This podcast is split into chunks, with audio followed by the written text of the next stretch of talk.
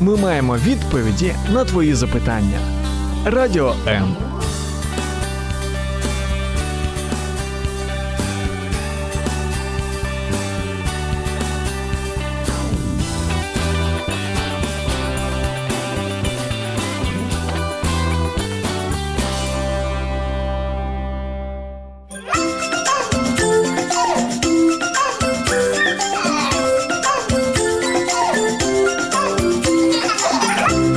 Мамські пристрасті. Як не збожеволіти від щастя, яке зветься діти. Добрый доктор Ай-яй-яй был ужасный разгильдяй. Никого он не лечил, ни детишек, ни зверушек, только стареньких старушек он под деревом ловил. Мне ужасно нравятся стихи Маши Рупасовой. Сегодня у нас в студии очень добрый доктор, совсем не разгильдяй, очень серьезный человек. И зовут доктора нашего не Ай-яй-яй, а Елена Луцкая. Лена – детский врач-инфекционист, педиатр в медицинском центре развития педиатрии особливі. И, как вы понимаете, говорить мы будем, лечит она детишек. И сегодня мы пригласили ее для того, чтобы она рассказала о том, как же нам уберечь здоровье детей от самых коварных инфекций. Это программа «Мамские страсти». Меня зовут Любовь Гасанова. И я, дорогие слушатели, сегодня с огромным удовольствием стану вашим ретранслятором и готова задавать вопросы, которые вы напишите, если захотите, в Фейсбуке под стримом на странице Радио М и на странице Любовь Гасанова. Сегодня, к сожалению, телефон у нас недоступен, поэтому, пожалуйста, социальные сети в виде Фейсбука Фейсбука нам в помощь. Пишите комментарии, задавайте свои вопросы, и я их обязательно задам Лене. Лена, привет. Здравствуйте. Рада тебя видеть в нашей студии в этом году. Прошлый, в прошлом году у нас получился очень такой, по-моему, хороший эфир, и судя по отзывам, тоже хороший слушателям понравилось, но осталось очень много вопросов. Поэтому Новый год мы решили начать именно со здоровья, потому как актуальная тема. После эфира я хочу напомнить нашим радиослушателям, После эфира мы разыграем подарки, потому что в 2019 мы также будем продолжать традицию дарить подарки радиослушателям. Будем разыгрывать среди тех, кто будет задавать вопросы, писать комментарии. Что это за подарки? Один из них – это сертификат на бесплатное комплексное обследование у акушера-гинеколога Виктории Бугро в ее кабинете Genline доктор Бугро. И, конечно же, будет подарок от нашего красивого партнера. Это бренда натуральной косметики «Успех». Вы можете пройти процедуру расслабляющего массажа для лица, либо же выбрать для себя маску, которая вам вот больше всего понравится, на ваш выбор. Лен, в прошлом эфире мы говорили об инфекционных заболеваниях, и в том числе, конечно же, мы говорили про ОРВИ, говорили про грипп и так далее. Но один вопрос мы не обсудили. Я хочу начать с него, тем более, что этот вопрос задавала радиослушательница Марианна Емельянова. Вот что она написала. Как уберечь себя от вируса, если заболел ребенок? Последние лет 10 забыла, где в доме термометра. Как внук пошел в сад и пару раз в год приносит вирус, достается и бабушке. Причем малыш три дня и огурчик, а у бабушки все гораздо печальней. Как предупредить, чтобы не доводить до этого? Амиксин ар...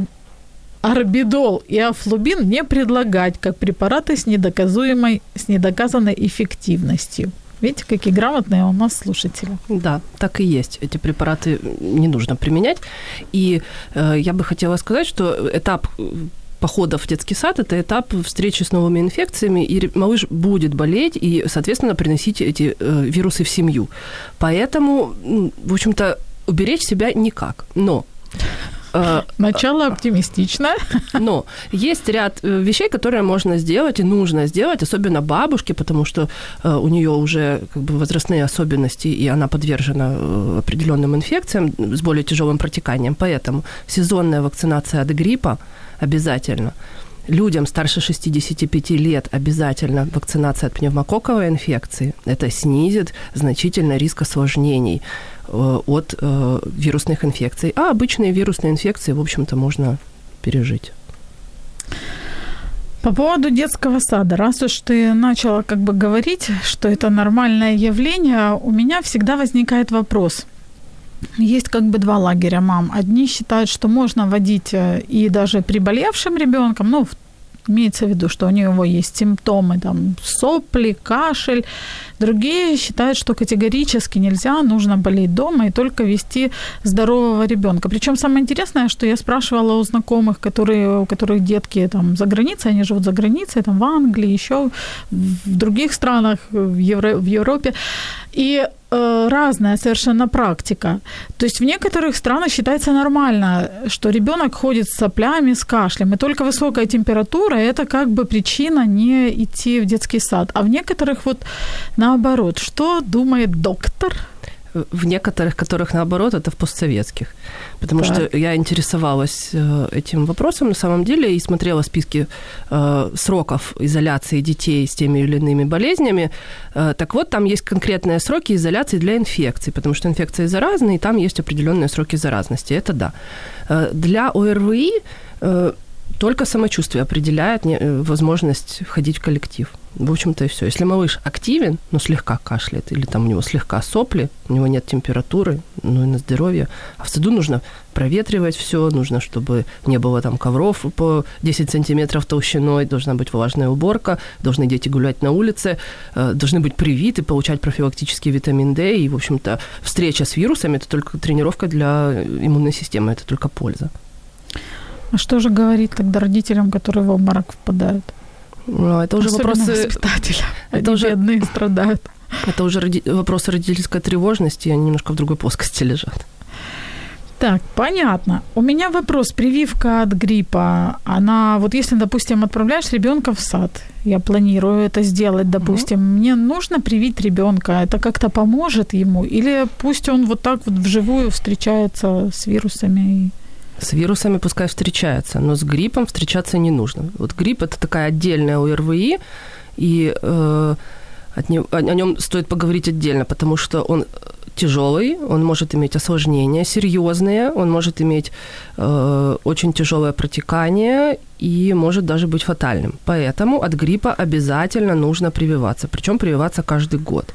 Малыши, начиная с 6 месяцев, могут уже это делать. А если малыш до 6 месяцев, то есть смысл прививать всех, кто с ним может контактировать. Ну, это называется кокон. Лен, слышала о том, что э, любая инфекционная болезнь протекает обязательно с высокой температурой. Так ли это? Или же могут быть заболевания, которые, которым не характерна температура? Тут э, много, от многого зависит. В общем-то, э, есть разные виды вирусов или бактерий, и они по-разному себя могут проявлять. Они могут вызывать разный тип там, реагирования организма. Ну и, соответственно, температура – это же защитная система, как там среагировали интерлейкины там, и так далее. Ну, там целая сложная сеть. Э, поэтому может быть температура, может не быть. Есть э, инфекции, которым характерно, то есть, например, это грипп, корь, там, ну, точно будет очень высокая температура. Есть инфекции, которые не характерны, например, риновирус, это будет просто насморк. Я хочу задать вопрос, который, в принципе, у меня был в категории запасных вопросов. То есть, думаю, если вдруг еще будет немножко времени, но вчера попался на глаза пост одного врача, который так ну, достаточно серьезно запугивал э, людей. Ну, то есть я реально испугалась, потому что до этого я думала, что это заболевание, оно встречается не так часто. В детстве нас родители тоже пугали. Они говорили, если выйдешь без шапки или с влажной головой, у тебя обязательно будет что? Менингит. Вот. Интернет, конечно, развеял эти мифы. То есть, наверное, большинство сейчас уже понимает, что менингит как бы от этого не зависит. Но, тем не менее, вот говорят о том, что это очень распространенное заболевание и что оно очень страшное. Так ли это? И что оно чуть ли не вот очень легко передается? То, что страшное, да. То, что распространенное, нет легко передается, да, но не факт, что у всех это вот та или иная там бактерия вызовет именно менингит. Сразу хочу сказать, что менингиты бывают вирусные и бактериальные. Вирусные, они не такие тяжелые и не заканчиваются так там фатально и не имеют таких последствий, поэтому о них мы можем пока не говорить. А бактериальные, да, действительно, тем более сейчас у всех на слуху, э, потому что участились случаи менингококковой инфекции – И вот про бактериальные менингиты стоит сказать, да, это тяжелые менингиты, это э, серьезные инфекции, которые лечатся только в стационаре и могут даже на уровне современной медицинской помощи все равно плохо заканчиваться. И вот в структуре этих менингитов на первом месте это э, пневмококи, менингококи и гемофильная инфекция типа Б. Вот э, и от этих всех инфекций, в общем-то, есть прививка. Единственное, что, что от менингококков, та вакцина, которая есть на территории Украины, она не от всех серотипов. То есть превалирует все-таки серотип Б. Тоже умные слова пошли, которые... Да, да я тогда я не буду так сильно... Ну, в общем, оно не защитит, скажем так, на 100%, но существенно может снизить вероятность. И также хотелось бы разделить, вот если брать менингококковую инфекцию, есть понятие менингит, а есть понятие менингококцемия. Так вот, менингококцемия и страшнее, и серьезнее, но э, реже, скажем так. Поэтому бояться не нужно, э, но есть смысл прививать малышей, э, и тогда мы будем защищены. А шапка к этому не имеет никакого отношения. А как... Э, как?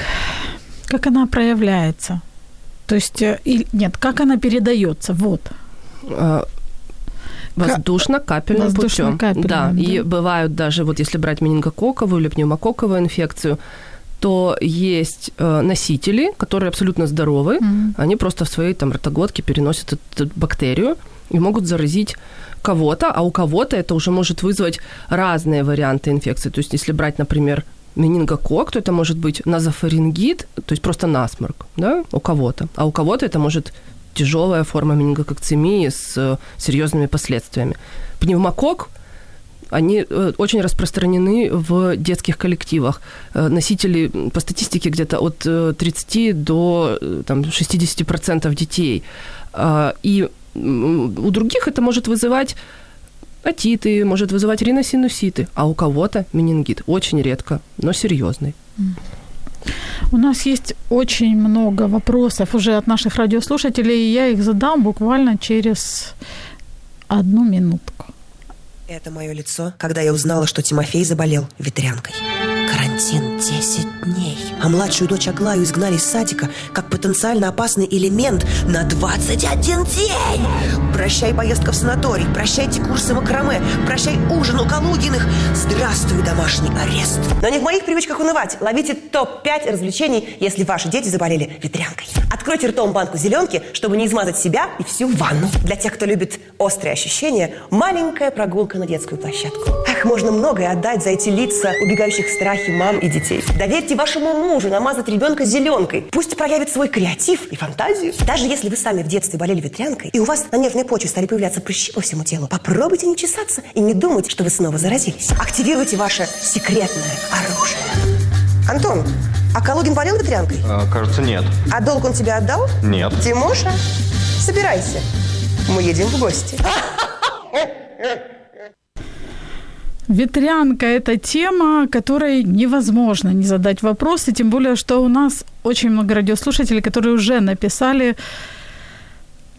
написали в общем-то, свои вопросы. Я напомню, что сегодня у нас в студии Елена Луцкая, детский врач-инфекционист и педиатр в медицинском центре развития педиатрии «Особливі», и мы говорим о здоровье детей и об инфекционных заболеваниях. И вот Наталья Карпенко пишет. Добрый день. Вопрос по ветрянке. Сделала сыну прививку от ветрянки. В семье есть прецедент этой болезни в зрелом возрасте. Но вот он пошел в сад. Подскажите, не поторопилась ли я с прививкой? Что если в саду все будут поголовно болеть ветрянкой? Как это может отразиться на ребенке? Очень хороший вопрос. Да, спасибо. Отразиться на ребенке может только тем, что все будут сидеть дома на карантине, а он единственный будет продолжать ходить в садик, потому что он не заболеет. Mm-hmm. Ну, это в общем-то, такая шутка, но на самом деле э, вакцинация от ветрянки защищает, э, ну, там, более чем на 95% двумя дозами, если вакцинироваться. И поэтому риск заболеть ветрянкой значительно снижается. И вот та встреча вирусов природная в течение жизни, она будет природной бустеризацией, ну, так называемая как ревакцинация природная. И будут титры антител повышаться и держаться на уровне защитном. То есть, Наталья, есть шанс, что ваш ребенок будет один э, в окружении воспитателей, все воспитатели будут его развлекать. Татьяна спрашивает, здравствуйте, будет ли у ребенка иммунитет от ветрянки, если он в два месяца контактировал с болеющей мамой и не заболел? Сложно ответить, потому что э, там есть много факторов. Была ли вообще у мамы ветрянка, потому что не заболеть ветрянкой сложно, если ребенок не получил внутриутробное маминые антитела. А я так понимаю, раз мама болела, когда ребенку было два месяца, то значит э, во время беременности антитела передать она не могла. Э, если не заболел, может быть, перенес в какой-то легкой или скрытой форме, может быть. Но здесь сложно. Можно сделать анализ на антитела и тогда более точно понимать. А можно просто вакцинировать, потому что вреда, э, даже если перенес, э, от вакцинации не будет. Світлана спрашивает, син хворів вітрянкою вже два рази. Лікар сказала, що може таке бути. Запитання третього вже не буде. Мабуть, що ні. Насправді хворіють на вітрянку два рази десь один відсоток людей. Це дійсно так. І десь приблизно такий саме відсоток не відповідає на вакцинацію і може захворіти, але перенести вже більш легкій формі. Але інколи буває так, що просто невірно ставлять діагноз, і в нас навіть є у інфекціоністів така, е, такий жарт, що якщо е, хворіє третій раз на вітрянку, то один з цих точно була ентер, ентеровірусна інфекція. Ну, Це турецька вітрянка, що там вона називається. Ничего себе, такое бывает. Яна спрашивает, если ребенку 8 лет, и он до сих пор не болел ветрян... ветрянкой при наличии кучи заболевающих братьев и сестер в семье, стоит ли делать прививку от ветрянки или подождать еще? Ну, лучше сделать. Потому Лучше. что можно бегать перед трамваем бесконечно долго, но однажды все-таки не успеть. Понятно. Лучше перебдеть, как говорится. Конечно. Ну, это, это не будет вреда никакого от, от вакцинации, даже если ребенок уже имеет защитный титр антител. Лен, я э, смотрела твой вебинар относительно кори и ветрянки. И вот у меня возник вопрос. Но ну, многие врачи говорят о том, что не страшно, если здоровый ребенок контактирует э, с, с болеющим ветрянкой, потому что в детстве, в общем-то, легче переносить это заболевание. Но э, и некоторые, в принципе, нормально. Мамы даже устраивают там вечеринки, там пришли в гости, чтобы заразиться, ребенок переболел, и все, в общем-то, счастливы. Ты в своем вебинаре говорила о том, что лучше этого не делать. Почему? Не проводить вечеринки. Здравствуй, ветрянка. Потому что ветрянка не такая простая болезнь, как кажется. То есть при всем, при том, что это доставляет довольно сильное мучение малышу, весь этот зуд э, там, и так далее, но также Э, есть риск осложнений, которые э, не часто встречаются, но могут быть довольно тяжелыми. Есть э, даже ветряночный энцефалит, это поражение нервной системы, невриты могут быть, может быть пневмония ветряночная, что тоже не очень хорошо. Могут быть бактериальные осложнения на коже, тоже довольно такие серьезные и приводящие в стационар. Поэтому вот даже с этой позиции нежелательно. Но вирус ветрянки – это вирус герпеса третьего типа. И попав однажды в организм, он уже никуда не девается. Он поселяется в нервных ганглиях и там живет.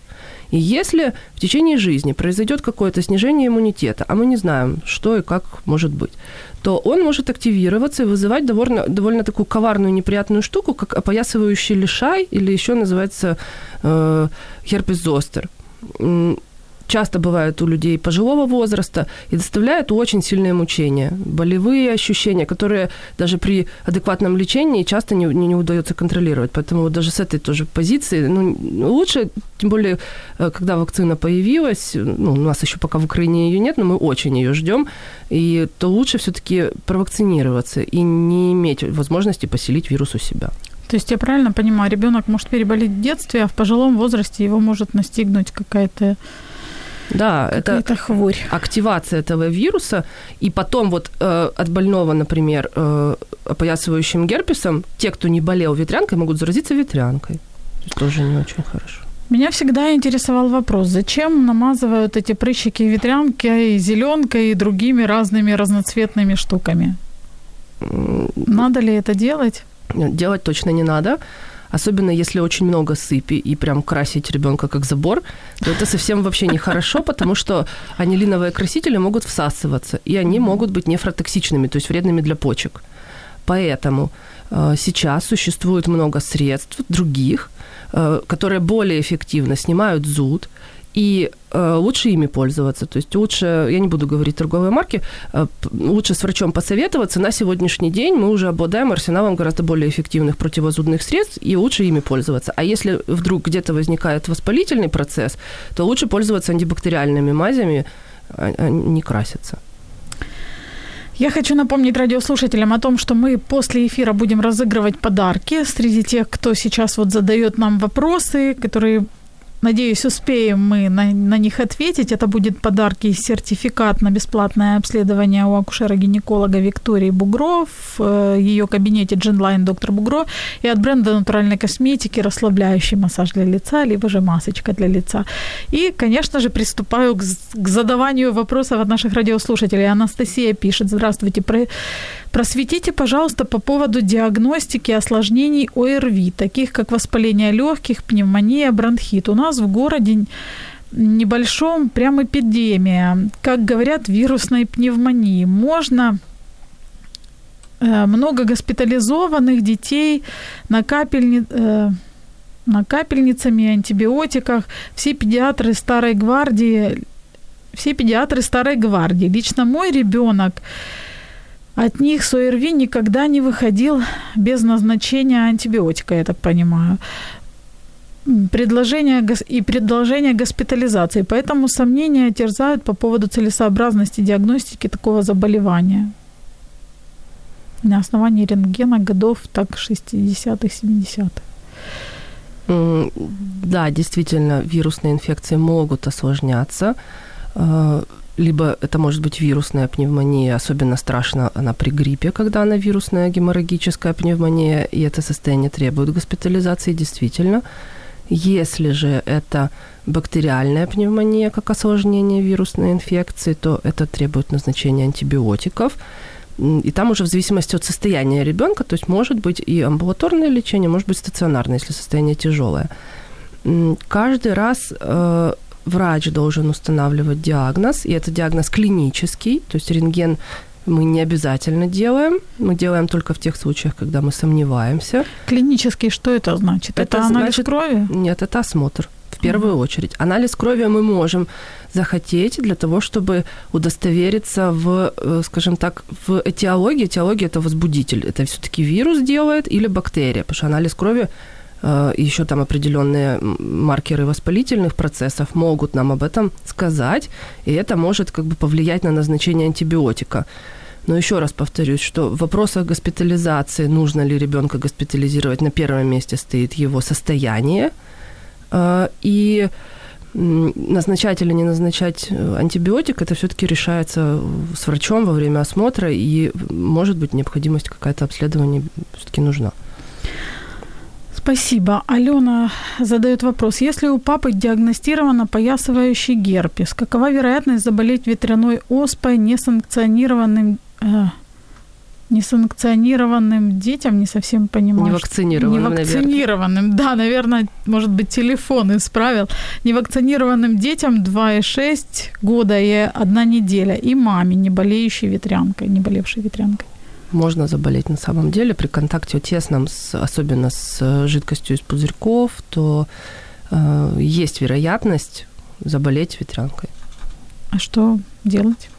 Прививаться? Ну, одна прививаться. Ребенку, которому одна неделя, наверное. Которому одна неделя нельзя, но не допускать тесного контакта и вообще желательно папу изолировать. Надолго? Ну, пока не пройдут высыпания и еще пять дней. Понятно. А по... Так, еще вопрос, и я думаю, что я свой список отложу.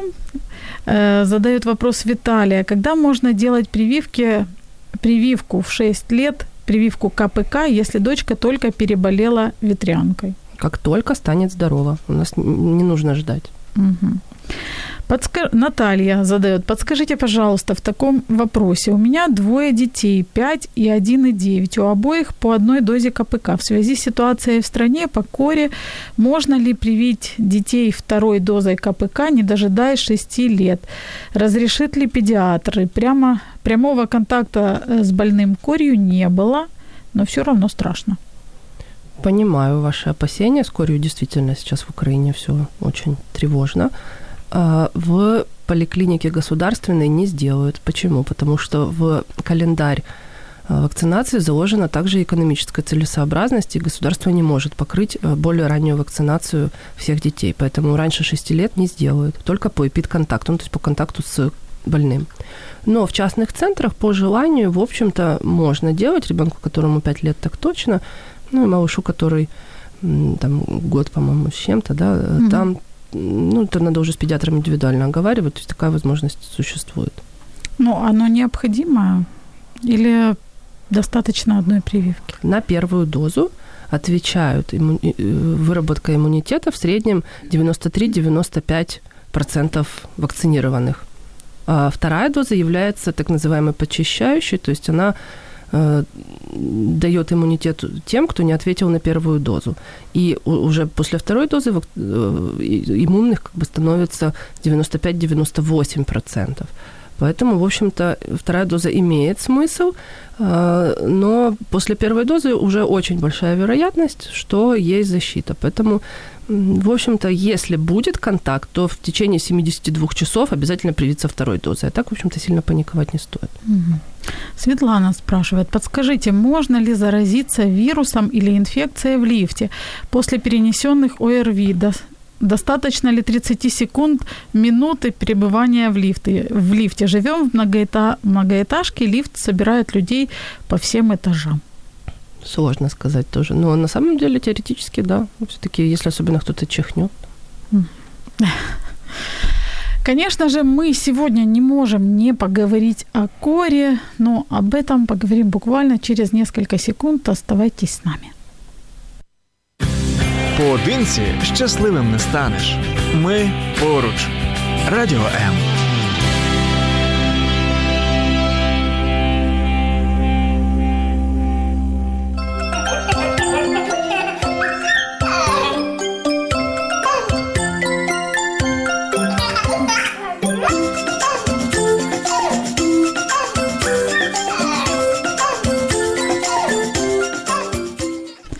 Это программа «Мамские страсти». Сегодня мы живо говорим о детском здоровье и о детских заболеваниях, о том, как их избежать и что делать если вдруг настигло таки. Конечно, мы не можем не поговорить о коре, хотя в прошлый наш эфир мы достаточно много об этом говорили, мы говорили много о вакцинации, но мы мало поговорили о самом заболевании, о том, как оно проявляется, насколько оно опасно. И вот наши радиослушатели, они как раз интересуются.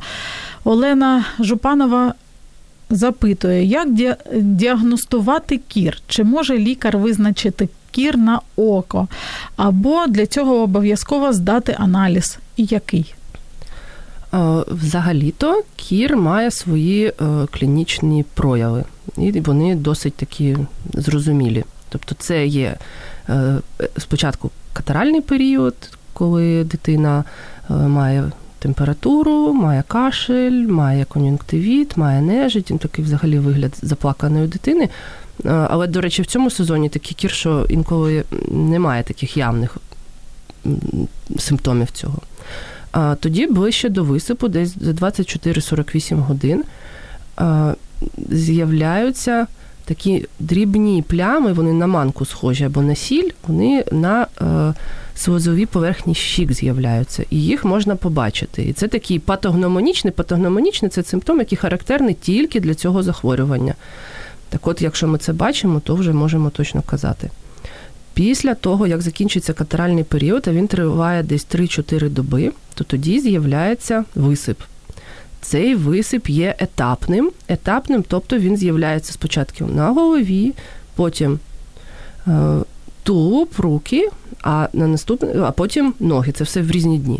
І цей е, період триває теж 3-4 дні. І характерним є тут те, що температура має другу хвилю, вона ще вище піднімається.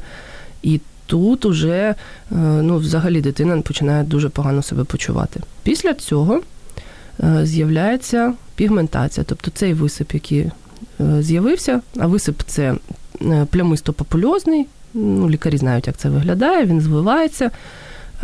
І він тоді починає пігментуватися, він з рожевого перетворюється на такий коричневий, починає дрібно лущитися, такий, як дрібна наждачка стає. Якщо все так класично, то в принципі на око визначити діагноз кору можливо, але інколи бувають стерті форми, якісь нехарактерні симптоми, тоді дійсно можна робити аналіз. І лікар може запропонувати зробити імуноглобулін М, це маркер гострого процесу, і його потрібно робити десь на 4-5 добу після появи висипу. Десь так. Чем опасна корь? Вот ее все боятся, но мне, например, не до конца понятно. Ну да, вот переболел, все полечили, все прекрасно. Первая проблема в том, что лечить такой нечем. У нас нет этиотропного, то есть лечения, которое будет убивать именно вирус. Угу. Есть исследования, которые говорят о том, что прием больших доз витамина А в, перв... ну, там, в начале заболевания могут снизить значительно количество осложнений, частоту осложнений, а также где-то на 50% снижать летальность. То есть это, да, но это совершенно не гарантирует того, что э, заболевание закончится. Оно не закончится. Э, также мы можем использовать антибиотики для лечения бактериальных осложнений кори, если такие возникают. Но на сам вирус кори действовать нечем, поэтому э, только симптоматическое лечение.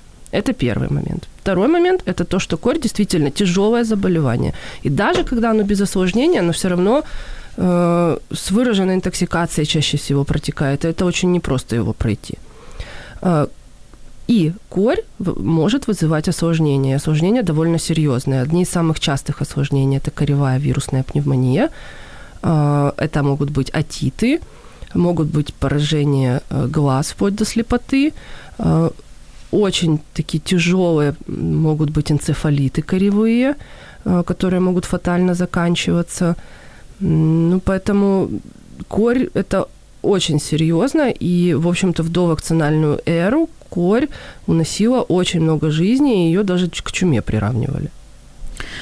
Вот если говорить об осложнениях, опять же, из твоего вебинара я услышала о том, что одно из осложнений – это энцефалит, который может проявиться лет через 10. Это на самом деле страшновато. Да. И такой вопрос, это как-то можно предупредить или понять, что вот оно может быть через 10 лет? К сожалению, никак. А, единственное, что в зоне риска дети до двух лет, если перенесли корь, а, то потом, да, уже малыш выздоровел, все успокоились. Прошло много лет, все уже и забыли, что была эта корь. А потом возникает неврологическая симптоматика, которая прогрессивно э, усиливается и в конечном итоге заканчивается тоже фатально.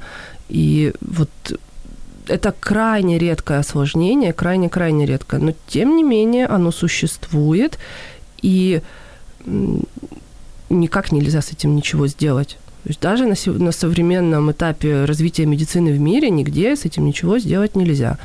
И вот мне уже, честно говоря, страшно, потому что после вот этой вспышки кори, которая есть сейчас, через 10 лет у нас в Украине это будет. Может быть. Лен, в каких случаях нужна скорая медицинская помощь? Когда вот э, что должно очень сильно взволновать маму, глядя на своего ребенка, чтобы она быстро собирала его под мышку, в машину или куда угодно и бегом к врачу, потому что надо вот, вот срочно? В первую очередь это состояние ребенка. То есть если ребенок очень вялый, ни на что не реагирует, если э, малыш э, ну, вообще безучастен к жизни, то есть смысл срочно показывать врачу. Если малыш, э, например, э, рвет настолько, что не может пить. Потому что очень страшно у малышей любые вот заболевания, если они особенно сопровождаются высокой температурой, они страшны обезвоживанием. Дети намного быстрее обезвоживаются, чем взрослые, поэтому вот это один тоже из тревожных симптомов, если малыш не может пить и, соответственно, мало писает. То есть если количество мочи уменьшается, становится темная моча, то это тоже симптом, что нужна э, дополнительная помощь. А, судороги обязательно любые, то есть это тоже повод вызвать скорую помощь. А, геморрагический синдром, то есть это какие-то э, сыпь геморрагическая на теле, либо какие-то кровотечения. Также это нарушения дыхания, любые, невозможность вдохнуть, выдохнуть, там какие-то одышки, э, когда видно, что ребенку тяжело дышать. Если дети более старшего возраста э, жалуются на боль в грудной клетке, это тоже тревожно. Также сильные боли в голове, любые неврологические симптомы, нарушение походки, асимметрия лица какая-то, ну вот любое. Mm-hmm. Рвота, уже говорила, но здесь уже даже рвота не с позиции не может пить, а также с позиции как менингиальных симптомов. Ну и вообще, вот за границей есть еще очень классная такая, вот у нас э, редко родители считают экспертами здоровья ребенка, а там вот даже прям есть отдельный пункт, там, когда вызывать скорую, когда маме кажется, что что-то не так. Угу. И проводились исследования, в 70% случаев действительно что-то было не так. Маме не кажется. Да, да потому что большим и лучшим экспертом состояния ребенка может быть только мама. Класс. Спасибо за эту фразу особенно. Инна Диденко спрашивает, опасна ли корь или ветрянка для беременных, и если беременная заболела, что делать? Опасно. На самом деле, если контакт с корью был, а вакцинировать беременных мы не можем, поэтому профилактику вакциной мы не можем делать, существует иммуноглобулин. Тогда беременной в течение 6 суток нужно вводить иммуноглобулин. А, э, ветрянка менее страшна для беременных, но там еще зависит от сроков. То есть если самая страшная ветрянка вот прямо-прямо перед родами, э, тогда еще не успеют э, выработаться защитные антитела у мамы, она их не успеет дать ребенку. И тогда есть такое состояние, как врожденная ветрянка, и вот это вот все может быть неприятно, и это точно приведет в стационар малыша. Как помогать беременным? Беременные должны госпитализироваться в случае э, ветрянки могут назначаться противовирусные препараты, там есть они против вируса ветряной оспы. Э, против кори нету, но там уже э, по ситуации смотрим, и беременная должна наблюдаться в стационаре. Спасибо. Ирина Галушка задает тут уточняющий вопрос. Елена, я правильно поняла, что как только у ребенка ребенок заболел вирусом, то сразу нужно давать витамин А? Только если вирусом кори. При других mm-hmm. инфекциях не работает. Но дозировку должен кто определять? Доктор. доктор. Конечно же, доктор. Существуют рекомендации, эти дозировки прописаны, и доктора их должны знать. А для профилактики надо пить какие-то витамины? Витамин А, витамин э, D, еще какой-то витамин? Витамин D надо. Надо. А да. другие нет? Другие нет. Если полноценное питание, если нет каких-то э, заболеваний, связанных со всасываемостью мы, в кишечнике, мы любим конечно, чего-то дать. Да. А, то витаминов, которые находятся в еде, достаточно, но витамин D э, нужно принимать дополнительно.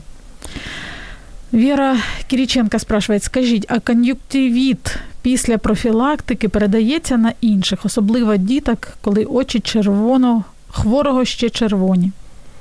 Ну, дивлячись, про який кон'юнктивіт ми говоримо, якщо ну, найчастіше кон'юнктивіт виникає від оденовірусної інфекції, і так дійсно він заразний. Мария спрашивает, если ребенок привит, а родителей нет, и если вдруг заболел взрослый, то что может быть с ребенком? Если ребенок привит, то, скорее всего, ничего. Либо же даже если он заболеет, то он перенесет намного легче заболевание и э, избежит осложнений. Мы вернемся, у нас еще есть вопросы. Время, конечно, неумолимо спешит и торопится, но вопросы есть, и мы вернемся к ним через несколько секунд. Оставайтесь с нами. Ми маємо відповіді на твої запитання. Радіо М.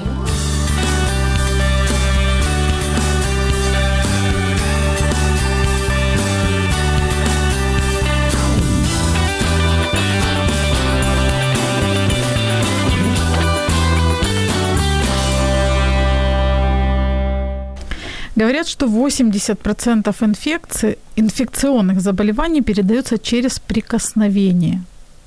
И только 5% живущих моют руки правильно. Лен, так ли это? Да, есть действительно э, целая техника мытья рук, и мы все медики ей владеем. И э, действительно мыть руки нужно э, там, не 3 секунды просто под водой подержать. То есть их нужно намылить, нужно помыть каждый палец, нужно помыть тыльную сторону ладони обязательно. Как все серьезно. А действительно ли так много инфекций передается через грязные руки? Да, достаточно много. Это так называемый э, контактно-бытовой и еще есть фекально-оральный путь передачи. Угу. И это больше всего касается кишечных инфекций, всяких разных, в том числе и вирусных, и бактериальных. А, это касается вирусного гепатита А, например, и каких-то, может быть, глистных инвазий, но это э, больше не от человека к человеку все-таки, а от грязных рук из земли, вот так. Что же делать родителям? Ведь ребенок ходит, гуляет на детских площадках, все берет в руки, и потом, конечно же, в рот, даже не просто руки в рот, а все, что может найти палочку в рот, песочек поесть или еще что-то. Что делать? Как защитить? Ну, руки, в общем-то, мыть, особенно после прихода с улицы домой, после посещения туалета, э, после э, контакта с больным человеком. Обязательно руки мыть. Если же э, помыть руки недоступно, то сегодня существует очень много средств дезинфицирующих или же салфеток влажных, там специальных, которыми можно руки обработать перед тем, как что-то есть. Ну, если же ребенок все-таки случайно проглотил кусочек песка или там облизал палочку или что-то на улице взял в рот, ну, это не катастрофа, потому что наша иммунная система, в общем-то, способна с очень большим количеством инфекций справиться, даже если они туда и попадут. Поэтому, если там ребенок чего-то и проглотил, облизал, то это не, не является гарантией того, что он обязательно заболеет. В общем, да, все, все, все вроде как просто, но знаешь, вот многие бабушки говорят, в наше время не было никаких там салфеток и всего прочего, хотя они, конечно, беспокоятся о том, чтобы ручки помыли, но тем не менее дети все ели, колупались и в земле, и тут же ели печеньку, и вроде как ничего страшного не случалось. Микродозы грязи даже полезны, потому что иммунная система же занимается не только защитой от э, инфекции, она также занимается и Э, там, участвует в аллергии, участвует в аутоиммунных процессах. И когда у нее есть маленькие дозы всяких инфекций, когда вот иммунная система может ими заниматься, то она как раз не трогает вот все те части. Поэтому самые здоровые дети живут на фермах, там, где достаточное количество э, грязи, где достаточное количество там всяких э, частичек шерсти маленьких. Вот, поэтому не нужно, чтобы, конечно, совсем грязно было, но и совсем стерильно тоже быть не должно. Поэтому микродозы грязи даже полезны. Лен, а вот глисты, Угу. Гельминты, да, их правильно называют. В прошлый раз мы немножечко буквально затронули. Мне очень понравилось твое слово глистофобия, что у многих родителей панический страх. И я знаю даже таких родителей, которые там периодически профилактируют своих детей с заведомой регулярностью, там раз в полгода дают какие-то там препаратики, чтобы на всякий случай. Как они передаются? Они могут передаваться через вот эти вот, э, через контакт с песком, с землей, с палочками, с улицей, со всем с чем угодно? В общем-то, могут, но тоже не каждый глист, который попал в организм, там останется. То есть с большим количеством глистов наша иммунная система справляется сразу, и они транзитом себе проходят. Ничего страшного не происходит. Поэтому Украины в списке э, э, стран, где требуется профилактика антигельминтными препаратами, нет. Поэтому без э, выявления, собственно, глиста давать профилактически не нужно, потому что препараты не полезные. Почему анализ крови не лучший вариант для выявления глистов? А потому что в анализе крови мы смотрим иммуноглобулины G. Иммуноглобулины G – это те клетки, которые вырабатываются э, в ответ на любую инфекцию э, и остаются в организме навсегда. То есть вот, например, был, попал глист, на него выработались клетки, а глист благополучно уже э, самоудалился – а, а он может или транзитом пройти, или он имеет цикл развития какой-то, и он потом тоже может спокойно, в общем-то, исчезнуть. А клетка памяти осталась, и никуда она не денется. А, э, и делая этот анализ, мы смотрим эти иммуноглобулины G, и они нам, по сути, не дают ответ на вопрос, а есть ли там глист сейчас. Он дает ответ на вопрос, что организм этот глист когда-то видел. Все. Угу. Понятно.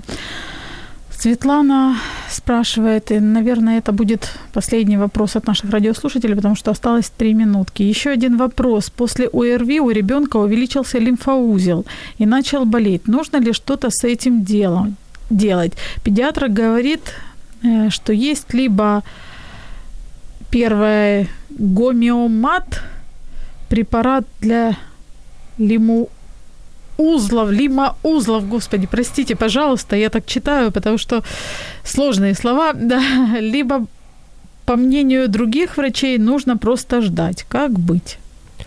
А, это, скорее всего, осложнение ОРВИ в виде лимфоденита. Но тут тоже лучше, чтобы доктор посмотрел, потому что они тоже есть разные. Они бывают вирусные, бывают бактериальные, и каждый раз требуется э, разная тактика. То есть это может быть от выжидательной тактики до назначения антибиотиков по показаниям.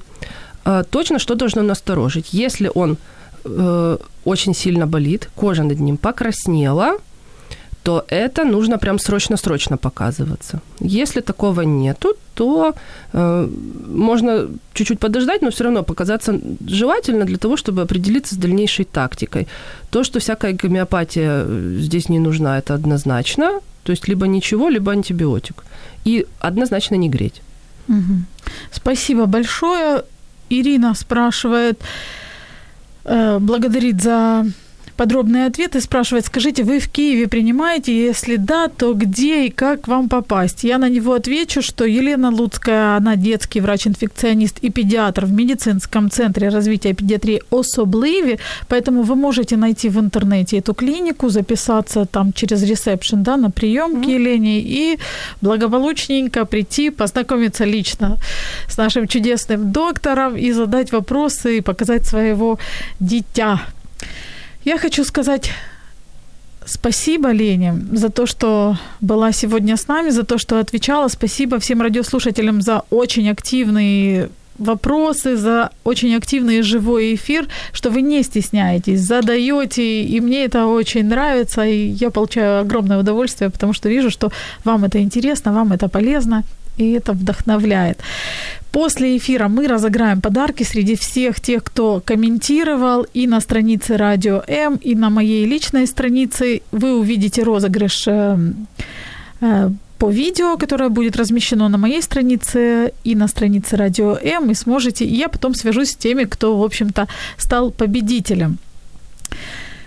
Хочу пожелать всем крепкого здоровья и сказать о том, что мы с вами услышимся в следующий четверг. Спасибо, Лена, что была с нами. Спасибо, что пригласили.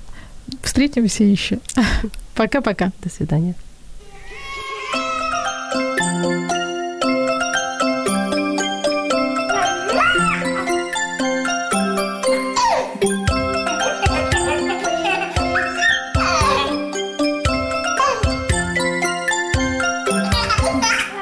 Мамські пристрасті. Як не збожеволіти від щастя, яке зветься діти.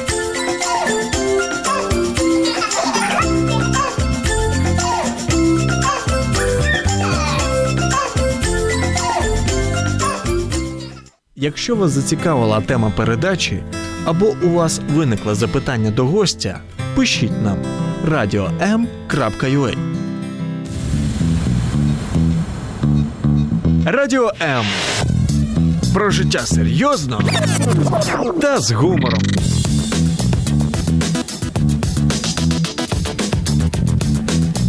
Радіо М.